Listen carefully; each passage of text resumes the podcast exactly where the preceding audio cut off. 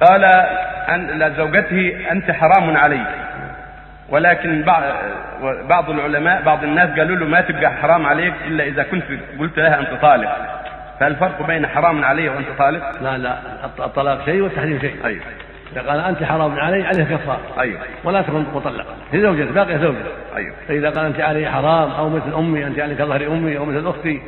أو مثل بنتي يقصد تحريمها عليه صار عليه الكفارة وهي عتق رقبة مؤمنة فإن لم يجد صام شهرين متتابعين فإن لم يستطع أطعم ستين مسكينة ثلاثين صاع كل واحد إلا نصف الصاع كيلو ونصف كل واحد من من قوت البلد من تمر أو رز أو حنطة قبل أن يمسها قبل أن يتصل بها أيوه. هذا هذا حكمه أما إذا قال أنت طالق هذه طلقة واحدة كما قبلها شيء أيوه. طلقة واحدة ويراجعها وهي زوجته ولا عليه كفارة ولا عليه شيء نعم هو بس هو قال له أنت حرام علي فقط ما علق علم على حرام علي حكم حكم الظهار الزهار كما لو قال أنت عليك ظهر أمي أيوه نعم مم. نسأل الله